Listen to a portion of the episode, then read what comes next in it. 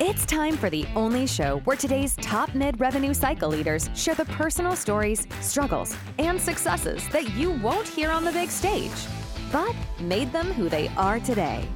Are you ready to go off the record? Here's your host, Brian Murphy. The end of the year. It's a time to reflect and look back on what we've accomplished, what we've learned, but it's also a time to enjoy the holidays with friends and family and have a little damn fun too. Well, we're we're here to do that because I love this time of year, and I think we've got a great program in store for you today. It's the end of 2023, and I wanted to bring on a couple of guests from my home base, which I think most of you know is Norwood. We're going to be doing a little bit of well, a little bit of everything, I think. A little bit of remembrance, um, some lessons learned from the podcast, which they've already told me they dreaded these questions, thinking they were going to be a lot easier than uh, I had promised. But um, trying to recap what we did over the year on the program. So we're going to talk about that, some personal successes, um, and also have a little bit of fun and talk about some of the things we're planning over the holiday. So um, I am thrilled today to have two guests on. Again, a rarity, but um, this is going to be a little bit of an out of the box program, even for off the record. I'm joined today by Sandra Love. Sandra is the director for solutions for us here at Norwood. And I've also got with me Joanne Wilson, who is a senior director of solutions, also with Norwood. We'll bring you a Norwood Power, Power Trio. I want to welcome you guys to Off the Record. Thanks for joining the show. Thanks for having us. Yeah. Happy to be here. I am so glad to have you. So Sandra is our is a returning guest. You guys might remember her from pediatrics. We're not going to talk pediatrics unless Sandra forces it in, which she sometimes does. Uh, Joanne, this is her first appearance, and uh, so psyched to have you guys on. You know, I, I thought maybe we could start with some. Um, well, it's something that I like to do personally, and wondering what, what you guys do with this, and I'll open it up. But end of year reflections. You know, again, this is at, as of the recording date, this is December 15th, and by the time this publishes, it's going to be late late December. Um, and this time of year, um, I like to look back on what I did over the course of the year. And I actually have a process for this, which is relatively new. I've been doing it now for probably three or four years, but um, I'll share mine and then I'll have you guys share yours. But uh, I keep um, a gratitude journal over the course of the year. So it's a very simple, it's like half of a page uh, document that I keep. It's um, it's in Word. I'm happy to share it with anyone, including my listeners on the show or you guys if you want to see it. But basically, it's it's sort of a it's a it, it reminds me of the things I'm grateful for, and I put three three things every single morning, Monday through Friday, that I'm grateful for. Usually, it winds up being almost memories of what I did the day prior, but it can also be, you know, bigger things like my family, daughters, and those type of things. Both coming home, by the way, for the holidays. We were just chatting about this. I have both of my college age daughters home, so that that was an easy bullet in my journal today. And then the rest of the the document is I I list out uh, five things that are going to make the day great. Should I accomplish them? And then the final entry is what one thing do you have to do today? And I figure if I only get that one thing done, my day is a success, right? At least I've done something. So at the end of the year, I go back and I look at all of those things that I did. And that then informs me how much I actually did over the year. And I can reflect on the entire year because I have all these dated, I save them all daily. And it makes a really nice end of year reflection. So I'm not expecting anyone else to do something like that. I, I picked this up from a, another podcast that I'm a podcast nerd, if you haven't guessed, that I listen to. Uh, practice I recommend, but um, just curious, if you do you guys do any type of end of year reflection? Anything you look back on and and say um, this was pretty cool I did this year? I, I know internally as a company we're going to be doing some like my plan stuff and looking back what we did over the quarter and annually. Um, maybe I'll start there. I'll I'll toss it out to, to Joanne. I don't know if Joanne, if you have anything you want to talk about either either that, that you do formally or just you're happy about uh, from the year. Yeah. So um, mine uh, reflection is not as robust as yours. Okay. So um, I tend to be the typical type of a nurse that is OCD. And if I put too many things down on a list or focus, I get myself overwhelmed. I end up being that proverbial chicken with their head cut off running around like crazy. And then I'm getting upset. So I tend to focus on just three items. I'll pick three items. And usually I will do that in segments. Um, and that allows me to focus on those individual goals. And then I, when I feel I've obtained it, that goal, or if I need to reevaluate or readjust it, I'll do that accordingly and then I'll uh, roll that over to my second. And so for me personally, that helps me stay focused and not as overwhelmed. And so, one of the things that I really have tried to accomplish to help my brain kind of slow down in the evening so I can sleep is I will actually read. So, that was one of my major goals this year. Um, previously, I did not have the opportunity um, to be able to read and have that, that time dedicated. And so, I have um, started reading um, um, multiple books, um, and some of them are self help, some of them are um, focused on um, just being able to change your mindset. So, almost that mm-hmm. in, in an alignment with that gratitude. What are you grateful for? And so, uh, taking um, a attitude and changing it, taking that lemon and making it into lemonade kind of perspective um, has really been my focus as a as I look back over the year. Awesome. Awesome. I'm I'm a big advocate of reading. You can see by all my nerdy books behind me here on the shelves. But is there any title in particular, Joanne, that you th- was helpful for you this year? Or you mentioned self help, and and you're reading at night, right before bed. To yeah, right before I go to bed. And so I'm actually have some friends that are um, Buddhist, and so they've been sharing their beliefs with me. And the one thing that I've really noticed with them um, is they always have they're not 100% right because we're all human but they always have a positive perspective. Yep. and just some of their um, teachings and how they um, turn a, a, negative into a positive. It doesn't happen overnight but i think some of those um, books that they have shared with me multiple has really helped me to focus on that. Nice I, I'll, I'm, I'm going to do this a couple times during the podcast today, but one of my guests on the show um, recommended Ikigai, the Japanese secret to a long and happy life. This was uh, Nicole Fox, who is a pediatric trauma surgeon and uh, needs to have a little bit of levity and calmness in in that type of life, as you can imagine. So, very cool. So, this this this is your first off the record callback to a prior show. Well, thanks for sharing that, Joanne. Appreciate it. How about you, Sandra? I did decide to do things a little bit different this year. Um, as Joanne said, being a nurse, you tend to find all those nuances that you put down for the year. And it's like, okay, I usually do too many. And when I get frustrated that I can't do them all, or I feel like things go sideways, yep. I you almost feel I almost feel like a failure. So, you know, when you can't do that. And I think it's just that nurse perspective because you're always, I was always working and I always try to put others first over myself. And so I thought I talked to I talked to my husband a lot. He's my therapist. So if anybody you know, he he is my go-to person. That is who I do a lot of my reflection over. And when I have tough times, I go to him and I ask him, you know, like, what would you do? Because he actually is um, works over quality at his job, and he is learning how to make policies and procedures and kind of doing similar things that I do, but as a machinist. So I just look at him and I, I just ask him all the time of, you know, if you had this situation and I did this, what would you do being in the same role?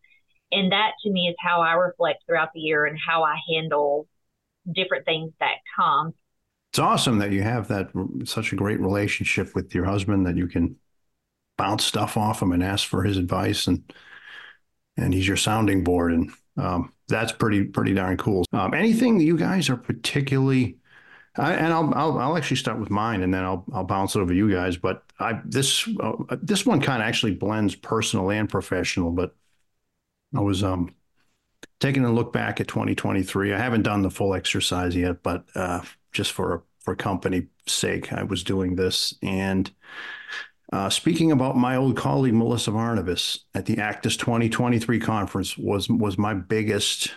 Uh, it, it, was uh, certainly, um, again, blend of personal and professional, but from a professional ex- uh, ex- experience being up there and able to speak and keynote at ACDIS was remarkable. It was very, very difficult because Melissa and I worked together, gosh, for 14 years um, at ACDIS and had been friends outside of the organization. You know, I had her over my house, out to dinner so many times, so many trips together, and and to lose her in 2022 as I did from from breast cancer was was um it was it was tragic. She was only 48 years old when she passed away, far too young, and had a lot of life left. And but to be able to re- recognize her and encapsulate her life for an audience, people that knew her, but a lot of people that didn't know her, was incredibly rewarding for me. And I'm I'm just so grateful I had the chance to do that. And it was a lot of prep, it was a lot of work. So I kind of lump that into, you know, again, both categories there and then just just personally, um, spending more time with my dad this year. You know, my my dad is seventy nine, and um, we'll we'll get to Medicare Advantage later, but he's on a Medicare Advantage plan, and he's got every HCC you can imagine, every chronic condition under the sun. He's he's probably got it. Uh, he's despite that, he's still in okay health. Um, but his life is changing. You know, his mobility is diminishing friend group has shrunk quite a bit due to age and losing friends. And I made a deliberate effort to spend a lot more time with him this year. And I'm very grateful I was able to do that and that I still have him uh, over the holidays here. So those are my two um, that I'm that I was grateful for this year for accomplishing. I don't. Is there anything you guys want to share? Uh, maybe I'll start again with with you, Joanne, um, that you might have accomplished this year that you want to talk about. Sure. I think one of the greatest things for me, um, and they both blend over, is the focus um, 2023 for me was a personal focus on a actual work-life balance. And mm. so um, we all talk about it, but what does that really mean? And then having to stick to my own set parameters. Um, you're only going to work during the, this many hours. You're going to focus on um, not 100% work. You're going to remind yourself that it's okay to put you in a first um, position um, and in a place because as nurses, anybody that's in healthcare, we always put everybody else first. And so that's a total mindset difference. And I think, you know, as we we mature in life and things change and our personal scenarios, um, there's new meaning and difference in our world, right? Yep. And so, what was a focus for me in my 40s is not a focus for me in my 50s. And I'm okay with that. I'm decluttering. I'm thinking about, oh, one day I may be able to retire and hmm. just setting some of those those goals um, for my futuristic state, but also in the real now, time and now that we have, I'm still continuing um, being productive. I think, believe I'm more productive now than I was when I was working a numerous amount of hours per week because I'm refreshed. I can walk away from work. I can come back and do things that I want to do. And it just makes me a better person, um, not only professionally, but internally. And I think that has been my major accomplishment this year. How about, how about you, Sandra? Anything that you look back on with sense of accomplishment or pride 2023? I do. Like I said, I, I took uh, 2023 in a different route. And um, I didn't really set any goals because, like I said, I always feel like I didn't accomplish them. But one of the things that I did was be about myself. As Joanne said, we you tend to put yourself first before anyone else. You you put everyone else above yourself, and I always do that. You know, I'm like you, Brian. I have family with health uh, issues, and you know we all have things that come in life, and we try to assist people with and and be there for family and friends. And my goal for myself personally this this year without making a New Year's resolution was just what can I do to make myself be the primary person that I need to focus on this year. And those were some of the things. And last year, when my dad was sick, um, I realized he was talking about different things of stuff that he wished he'd gotten to do when he retired. And my sister was with me, and I said, you know what?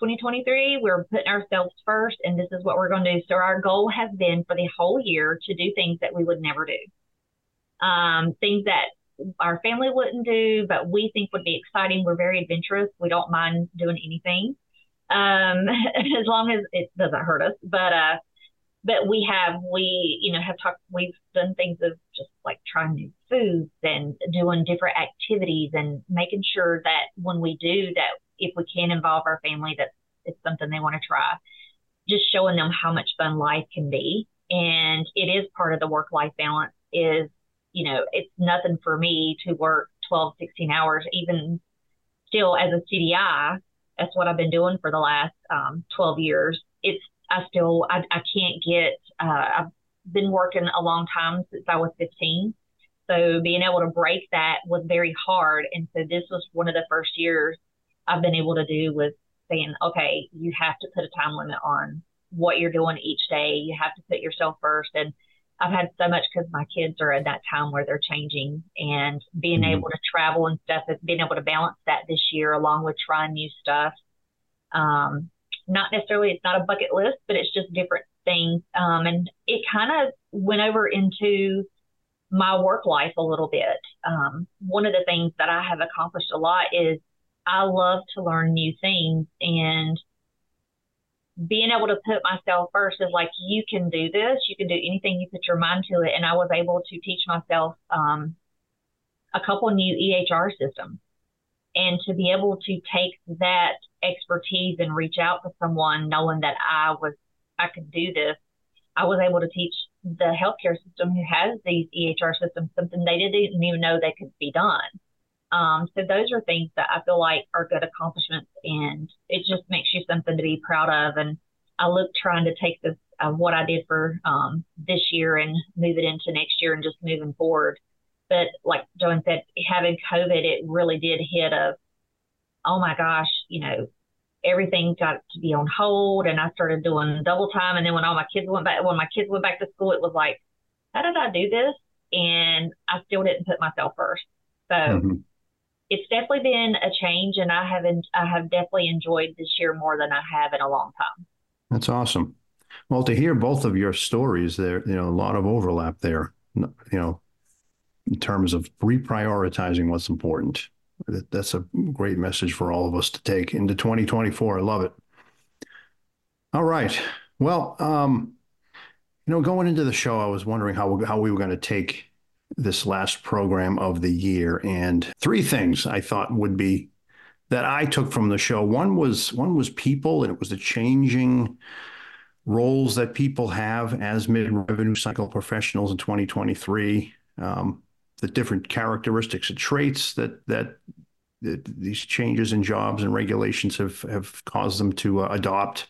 So one was people, um, one was sort of the broader regulation specifically, and and the, the, the way that CDI and coding is practiced, especially in the outpatient venues. I had I had a lot of guests on to talk about risk adjustment and Medicare Advantage, which this year I believe passed Medicare in terms of covered lives.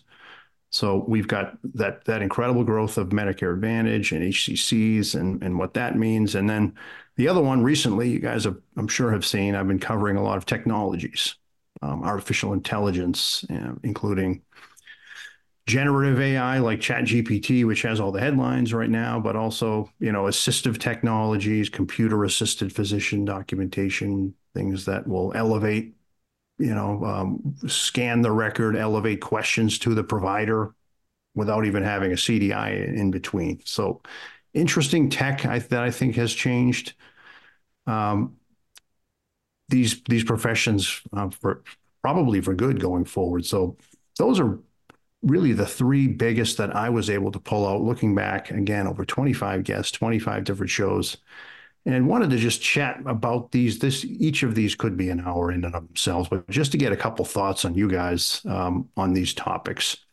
Maybe I'll start with Joanne. You know, Joanne, thinking about people working in this space, curious what your thoughts are on someone uh, the mid. I, I guess I, I call it the mid rev cycle professional of the future.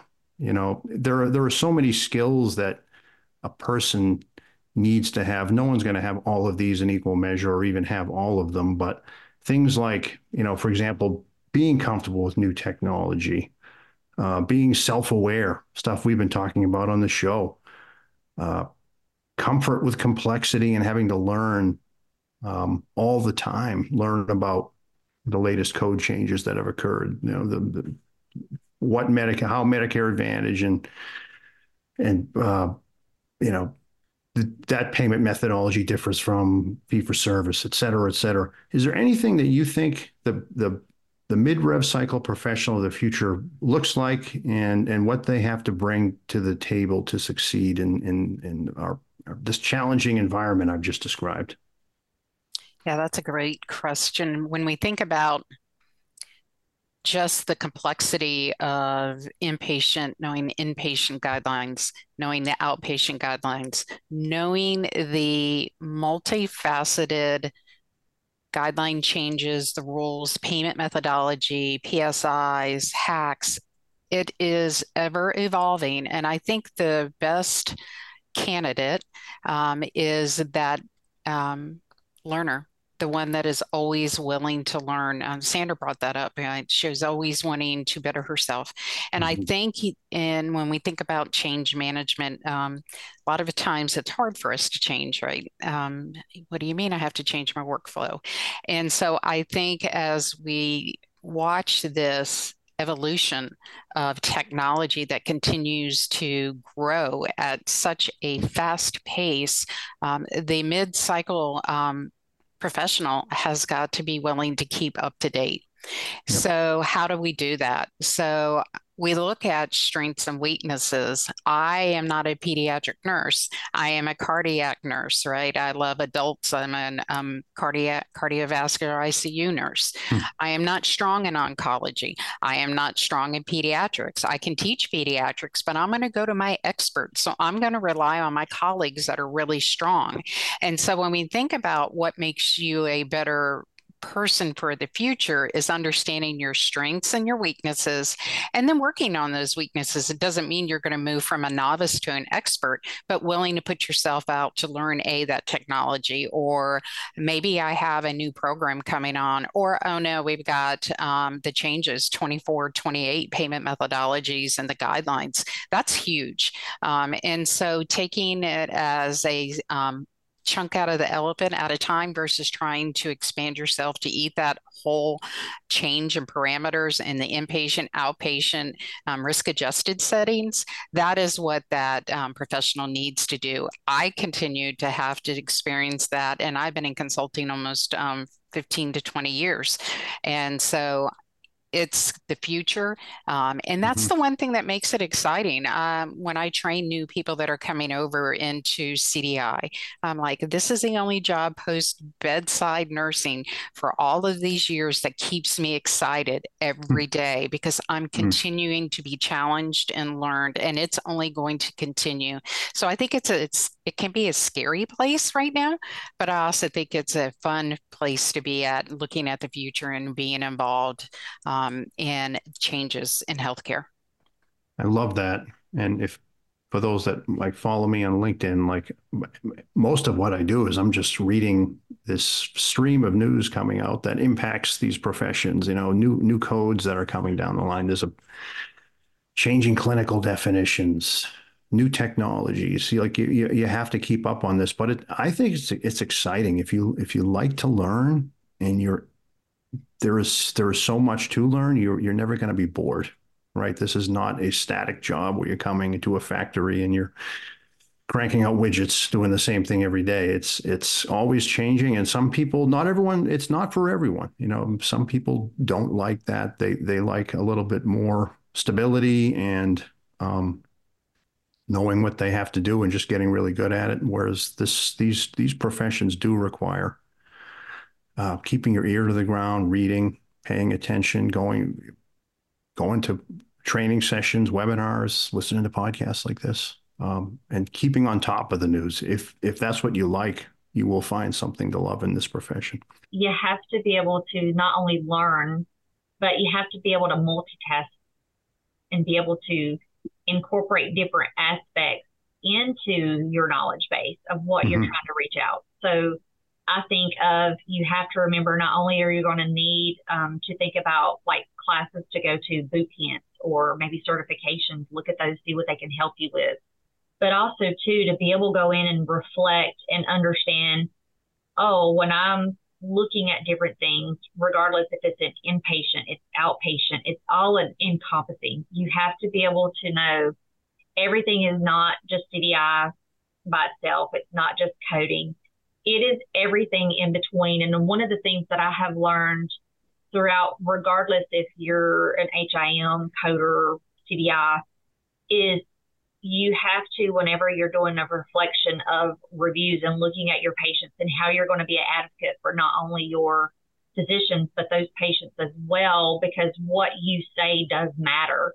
And that knowledge base that Joanne mentioned, being able to have that behind you along with your expertise, but also show them that you really are thinking about breaking these standards down and you're actually putting them all together in a box. You're not siloing them you're putting them mm-hmm. together mm-hmm. and showing people how to link those processes together. Being able to have that mindset is what to to me will make you a great person in this profession. Um, because you have to look at everything. You know, you can't go in and just look at it as I'm just a coder. I'm going to look at it. I'm going to follow my guidelines and what the healthcare system says you do have to go in. And I teach people when you're CDI, you have to understand, you have to learn to be a coder. You have to learn what population health does. You have to learn what quality, you know, you, you have to understand your ACOs.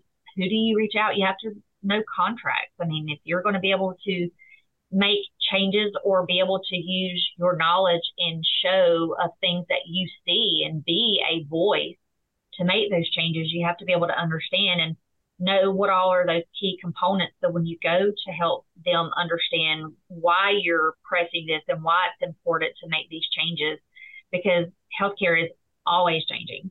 Mm-hmm. Gosh, it seemed like every two weeks I was learning a new protocol as a nurse, or every month it was you can't do this or you can't do that, and you know it used to frustrate people. And I was like, oh, I can do this. Um, and then when I went into CDI, I thought, oh my gosh, I got to think like a neonatal nurse. I got to think like a pediatric nurse. And then I have to think about adults. And, you know, you have to be able, and to be able to go from one age group to the other to show multitasking, I realized there was all these gaps when I was going in between of, oh my gosh, there's all these things that we're not looking at.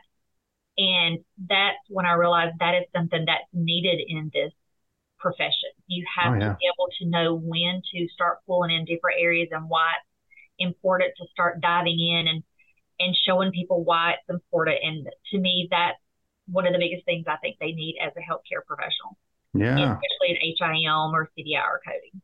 I love it. I love it. Speaking of breaking down silos and risk adjustment, um, taking a look back. One of my shows I had back in October was with uh, this Katie McLaughlin. She was a um, DNP and uh, you know so a provider and um, but also got into risk adjustment and um, one of the things that that she pioneered in in her organization at the time was uh, clinics that were scheduled purely around just getting patients in for annual wellness visits and at the same time you know that that clinical aspect then capturing all that was needed uh, in that in that AWV for risk adjustment. So like that's an example of let's get these patients in, we'll treat them in a less expensive setting, and make proactive medicine as opposed to reactive, and but also tying it in with the coding and documentation piece.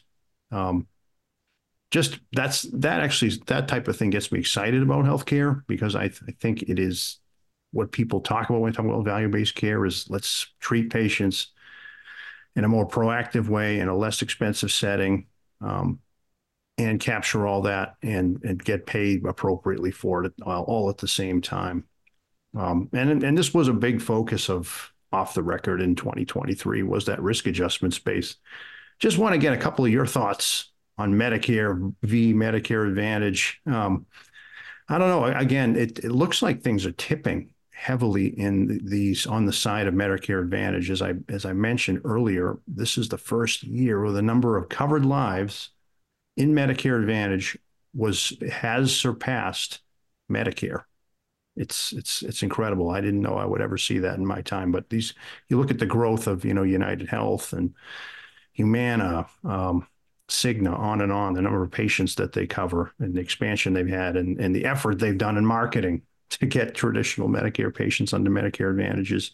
Do you, do you guys see this replacing Medicare in in, time? And um, two part question: Do you do you see that happening? And then you know, just about going back to skills and people, are there any particular skills you think a CDI professional needs to succeed in this space, as opposed to traditional inpatient DRG driven CDI?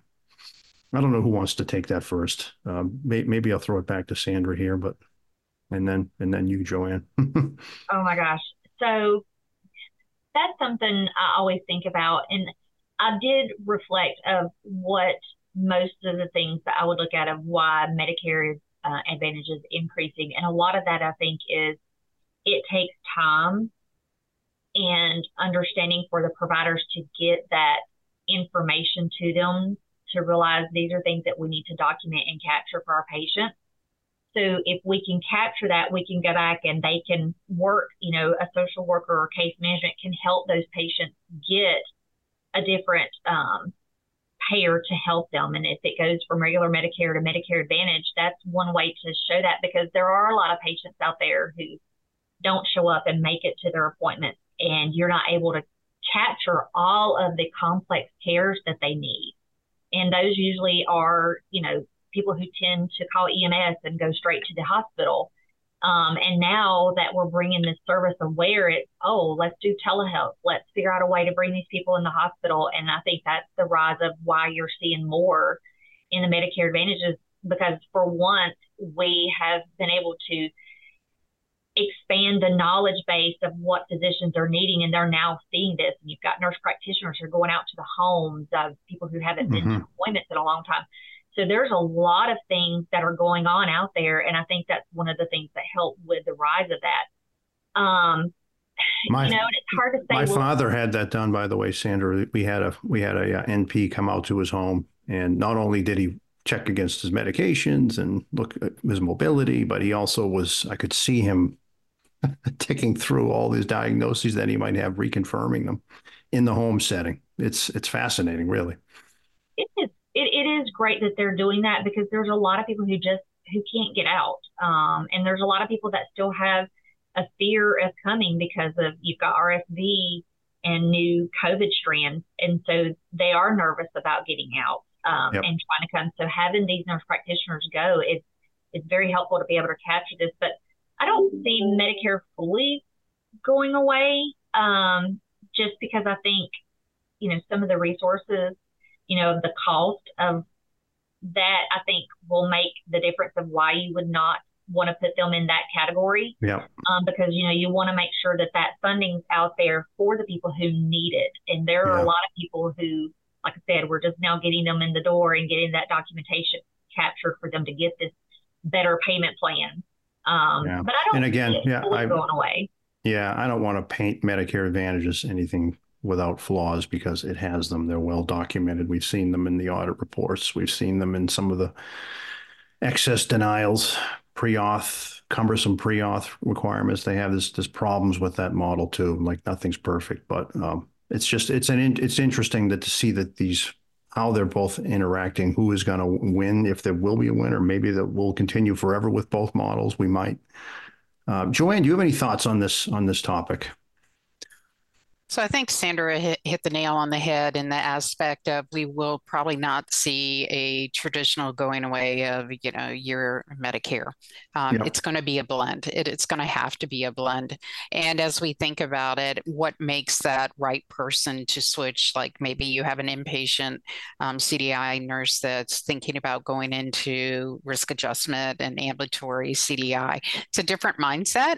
Um, it's a different um, you're dealing with technology, you're reviewing accounts um, prospective um, versus concurrent. So, yep. um, and it does pose some challenges in itself, but I think it's also rewarding because as we think about it, it's breaking those silos down. Uh, it used to be patient was discharged from an inpatient admission, and yes, they go to their um, PCP or their specialist in follow up, but the silo was there. And so as we see that continuum of care, that really is the crux of um, healthcare, the goal of it, um, where we have that patient being taken care of and not missing out on the restorative um, aspect of what acute condition they have but also managing their chronic conditions and helping them.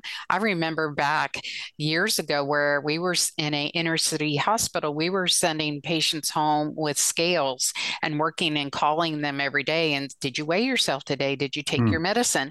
And so we've seen this evolve around um, the the care of patients with chronic conditions. And so I think it's imperative that we continue to break those silos down and help practitioners understand it isn't just, oh, I need to click on a diagnosis and move on. It is that continuum of care that we all want for that patient. And but how do we help that practitioner effectively, efficiently complete all the tasks he has to do when they're seeing patients in the ambulatory setting? Love it. Love it.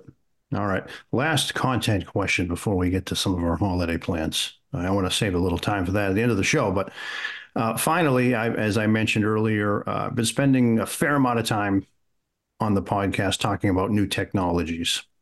Um, and there are quite a few of them. This has been a huge year. If you're a technology nerd, when you if, when you can go on uh, OpenAI and use ChatGPT, and it it it's almost it it sounds freakishly like a human when you interact with it and you ask it a question and the answers it can spit out, and the way you can refine your answers. And we're starting to see these products being applied in the healthcare setting. You know, I was just listening to um, a 3M program earlier, and they um, are talking about like Chat GPT and like the physician who was on using it, who was on who was in working at Epic was, um, you know, was auto generating, um, you know, the the outcome of the the H and P and the the conversation they're having with the patient, and they were asking them to just sort of you know put this in the form of a history and physical, and the Chat GPT would take all that information, and physician would review it, and then boom, it go populates the medical record,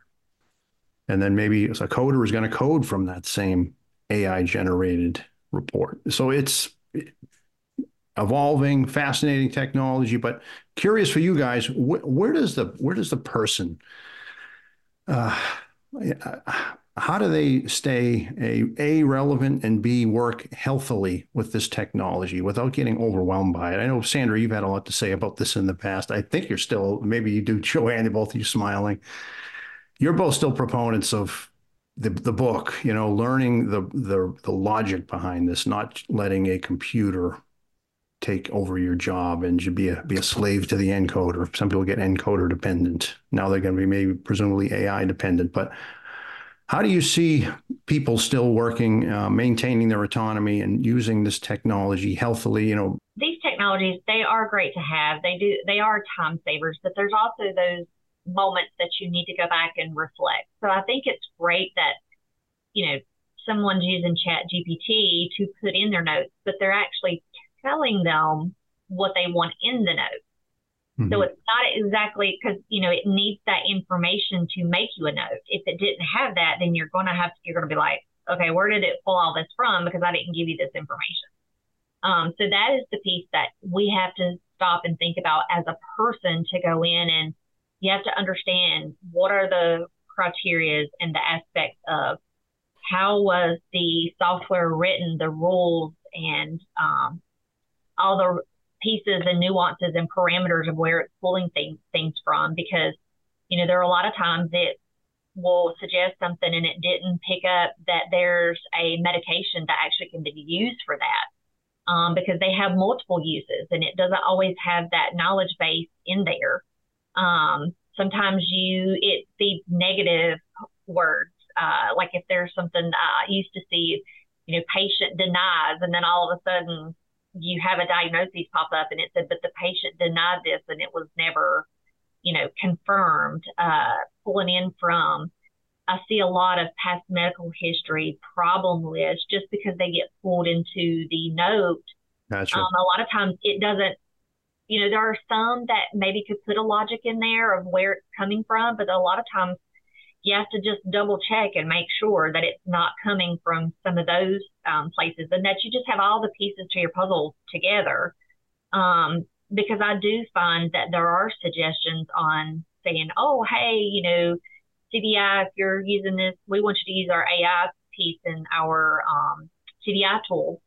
It's a great thing to have, especially if you don't understand all the nuances of what you need to get a query for to make it compliant it can be great for that, but then it also can suggest stuff, like I said, if it doesn't read negative uh, key terms of saying don't pick right. this up or not. Sometimes it just doesn't understand, and sometimes the parameters are a little bit different, and it doesn't realize that your hospital uses different parameters on labs um, and different things like that. There's just there's all kinds of little things of nuances that kind of interfere with the AI technology when it's reading the chart. So my takeaway for that is is make sure you understand what all it is reading from and yeah.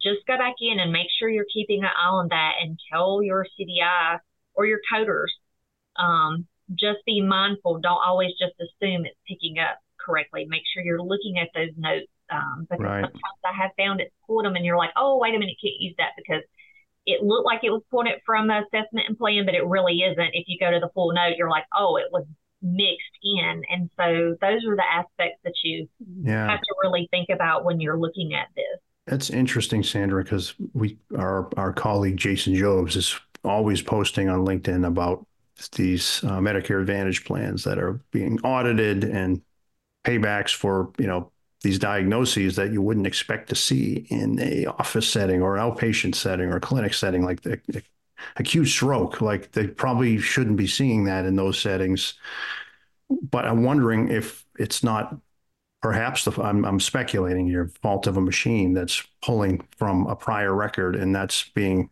the codes being applied without a human looking at it and saying oh this is well that that should have been a history of it like a lot of these did happen, but they happened in the past, so they're no longer applicable to the to the current state. You, um, um, it's just a thought there, but you, you make a good point that machines can can pick that stuff up and elevate it and put it in a query, but you still need a person to confirm whether it's still valid and active and reportable. So good point there. How, how about you, Joanne? Do you have any thoughts about the state of tech and, and how people fit in with it? So I'm just going to second what Sandra said, just based upon the fact um, use your references. Don't just auto accept what's populated, right? And then yep. make use your clinical hat to validate. Um, and um, I know a lot of times we may be under fast production based systems and we get click happy, accept, accept, accept. Um, yeah. But we need to make sure that we're validating it's appropriate. And it will help with the practitioners also with the white noise that they get um, as they're um, looking at their charts, whether it be BPA related, et cetera. Um, we can help drive um, positivity in the medical record by validating. Yep. Great, great suggestions, guys. All right. Well, we're getting closer to the end here. So I want to wrap up with a little bit of holiday planning and what you guys have on schedule. So for all of us here, we're we're we're we are working next week. We're we're off next Friday and then through the holidays. I'm looking forward to the time off. You have anything that you're excited about? Any any family gathered? Sandra's kind of squishing up her face. I don't know if that's good or bad. Uh, what do you have in the uh, in the old plans? You, you guys host so from my perspective, we are we host Christmas Eve every year. We I love doing it. It's I prefer Christmas Eve because um, unlike Thanksgiving and some of the other holidays, we don't we don't plot out a big sit down full multiple course meal for everyone. It's everyone brings their own hors d'oeuvres and they're good ones like stuff we put in the in the oven. We do scallops wrapped in bacon, and we do party ryes, these little rye breads with cheese and bacon. I, I guess bacon is sort of the, the common thing that goes in probably all of our hors d'oeuvres. Uh, but right out of the oven, and we just we eat eat them and drink a little bit, play play a little bit of uh, Yankee Swap. So, you guys have anything that you're got planned for the holidays? Maybe I'll start with you, Joanne. Here.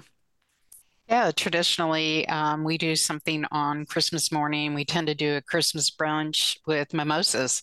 And so oh, nice. um, yep. everybody comes in in their PJs. And so um, everybody's wearing weird PJs. Um, it's free for all. Uh, and we sit there and we celebrate and we have a good time. Um, everybody brings food dishes. So it is like a potluck. And so you don't have the pressure. And then we also have um, wild games of um, family takedown. We have famous Uno that can be just a wild and crazy time, believe it or not, with a bunch of people.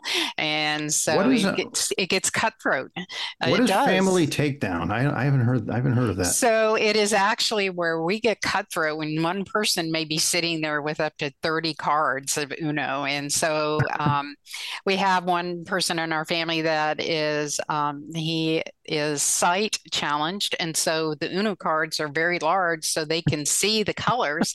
And so you end up looking like you're playing at a casino royale with all these cards in your hands and the family has always from the minute the nieces and nephews were old enough to play it's like down and dirty. It doesn't matter if you're a family member it's like we're going to take you out. And so no matter what it's going to be a great time and yelling at each other and we yeah. just play a lot of games together and That's have a awesome. good time. And I'm sure it's probably helped along by the mimosas. We do the same. We mm. bring out the orange juice and champagne, and that's that's a blast. I'm so looking forward to that. All right, Sandra, anything from your your side of the family? What do you have planned? Oh my gosh, uh, we, as far as I can remember from a child, we've always met on Christmas Eve, and we started that with my grandparents. So we would have I would have lunch with my family and then we would go to my grandparents on my dad's side that night. And we always did that on Christmas Eve. And then when they passed, you know, family just, we have a large family, so they kind of dispersed because they were moving to different states. So we kept up with the tradition for our families to still meet um, and everything. So what we do is we just moved it to the nighttime instead of having lunch. So that way, if someone else has another family that they have to get together with, because we have a lot of elderly people in our, especially on my sister's side of the family. So we, um, you know, and her husband, they just go ahead and so they have moved their tradition to there, and we've taken the evening, and we've been doing that for a while. Uh, gosh, like I said, since I was five, um, and maybe even before that. And then um, we have always had a tradition with my kids. We get ready for Santa Claus. We prep out. We do reindeer food we do Santa food and um, it, it, doesn't always doesn't have to be cookies. He gets fudge. He gets homemade fudge. Um, he gets soda um, because he, we figure he's tired of milk when he comes by. My kids come up with that. Um, the elves throw a party and they get food before their long um, ride back. So we've been doing that for years. And then in the morning we get up, we have fun, let the kids open up presents, and then we started a new tradition about five years ago with inviting his mother um, over to enjoy um, Christmas with us. And so she gets to see the kids and she actually comes over in her PJs and we kind of have, you know, get together and the kids play and show her all our Christmas gifts. And then we have um, breakfast that Jerry cooks because I don't cook. So he, uh, he, he, does all that. That's our tradition. And uh, this year great. we decided to make a new one and we're going to start traveling. So we are possibly going to be leaving either Christmas night or afterwards, and that's going to be we're going to start taking vacation during the week. Right awesome. So we're All very right. very excited to start a new tradition. That sounds lovely. Well, thanks for sharing, guys. Um, I have to put this last one in because otherwise my listeners will be disappointed. As as you all know, I do. I have an off the record Spotify playlist. It's an actual thing. I will share it again, updated. Let's let's go favorite Christmas song. All right, we I've, I've already. you don't have to. he changed it up on us. He was yeah. like, "Oh, okay." Well, uh, you know, I, I, okay. If you want to throw, if you want to throw a classic rock hit, and I actually haven't had you on the show yet. So I have had Sandra on, and as I recall, Sandra, you you had put in a Queen song, which um, which we which we added to the off the record Spotify playlist. If you do want to go Christmas though, hey, stick with the theme. I'll allow it, but just just no Feliz Navidad because I I cannot listen to that song. Uh, if I never hear it again, it'll be too soon. So but let's let's add those to the playlist. I'll have uh, Sandra. You go first. What do you? Mine is "Rocking Around the Christmas Tree." All right. I love that song. We always, when it's playing, we get up and dance. So it's our favorite song. Rocking around the Christmas tree. All right, mm-hmm. we got it. How about you, Joanne? What do you have? I, I threw you for a loop. See, you did, a, but I was already prepared. I was sweating, you know. I'm like, you know oh what I gosh. love? This is always the toughest question on every show, without fail. I could be talking to someone about I don't know sepsis, and they could rattle off every clinical indicator, but they they struggle with coming up with their their their top hit for the off the record Spotify playlist. So, what do you got for me? So I'm going to go back and start with what we were supposed to because okay. that's like it threw me for a loop there. Yep. So um, I like the Black Crowes. She talks to angels. So oh, I actually God, have saw them in concert last year. So they you were, um, um, yep. So they were um, excellent. Well, so, you can stop there if you want because that's that's an awesome song, and I would be happy to add that to the playlist. But if you have a, if you have a Christmas uh, song hit me with it too. So um actually it's a duet and it's mary did you know? I just love the song and the soulfulness of it. And so yeah, um, kenny rogers one. and Wynonna um, judd actually um produced that first one. And so she just recently did it um, at a christmas awards cmts and it is an unbelievable rendition. So beautiful song. Well we got a two for from joanne so i appreciate that all right, guys, this was great. Um, I'm going to wrap up with just a quick closing here for my for my audience. Wanted to send you all a final thank you, listeners, for um, listening to Off the Record this year and putting up with my nonsense. Uh, three quick numbers for you. These numbers are 34, 145, and 6,000. So 34, that is the number of episodes we've had since I started this podcast last September. September of 2022. A lot more to come. 145, we have 145 followers of the show that have taken the time to subscribe to the show. And then 6,000 is the number of plays that I've had across these 34 shows. So we're averaging about 180, 190 listens per show. I'm building audience, and if you're a part of it, I appreciate it very much. You know, the, the world's full of noise endless content streams, endless voices competing for time, eyeballs, ears. I hope we've added a little bit more than just noise. So thank you for taking this journey with me. I am looking forward to bringing you more thought provoking discussions with great guests in 2024. And uh, have a very Merry Christmas and Happy Holiday. Take care, everyone. Thanks so much for tuning in to Off the Record. If you're enjoying the show, please feel free to rate, subscribe, and leave a review wherever you listen to your podcasts. This helps others find the show, and we greatly appreciate it. We'll catch you in the next episode.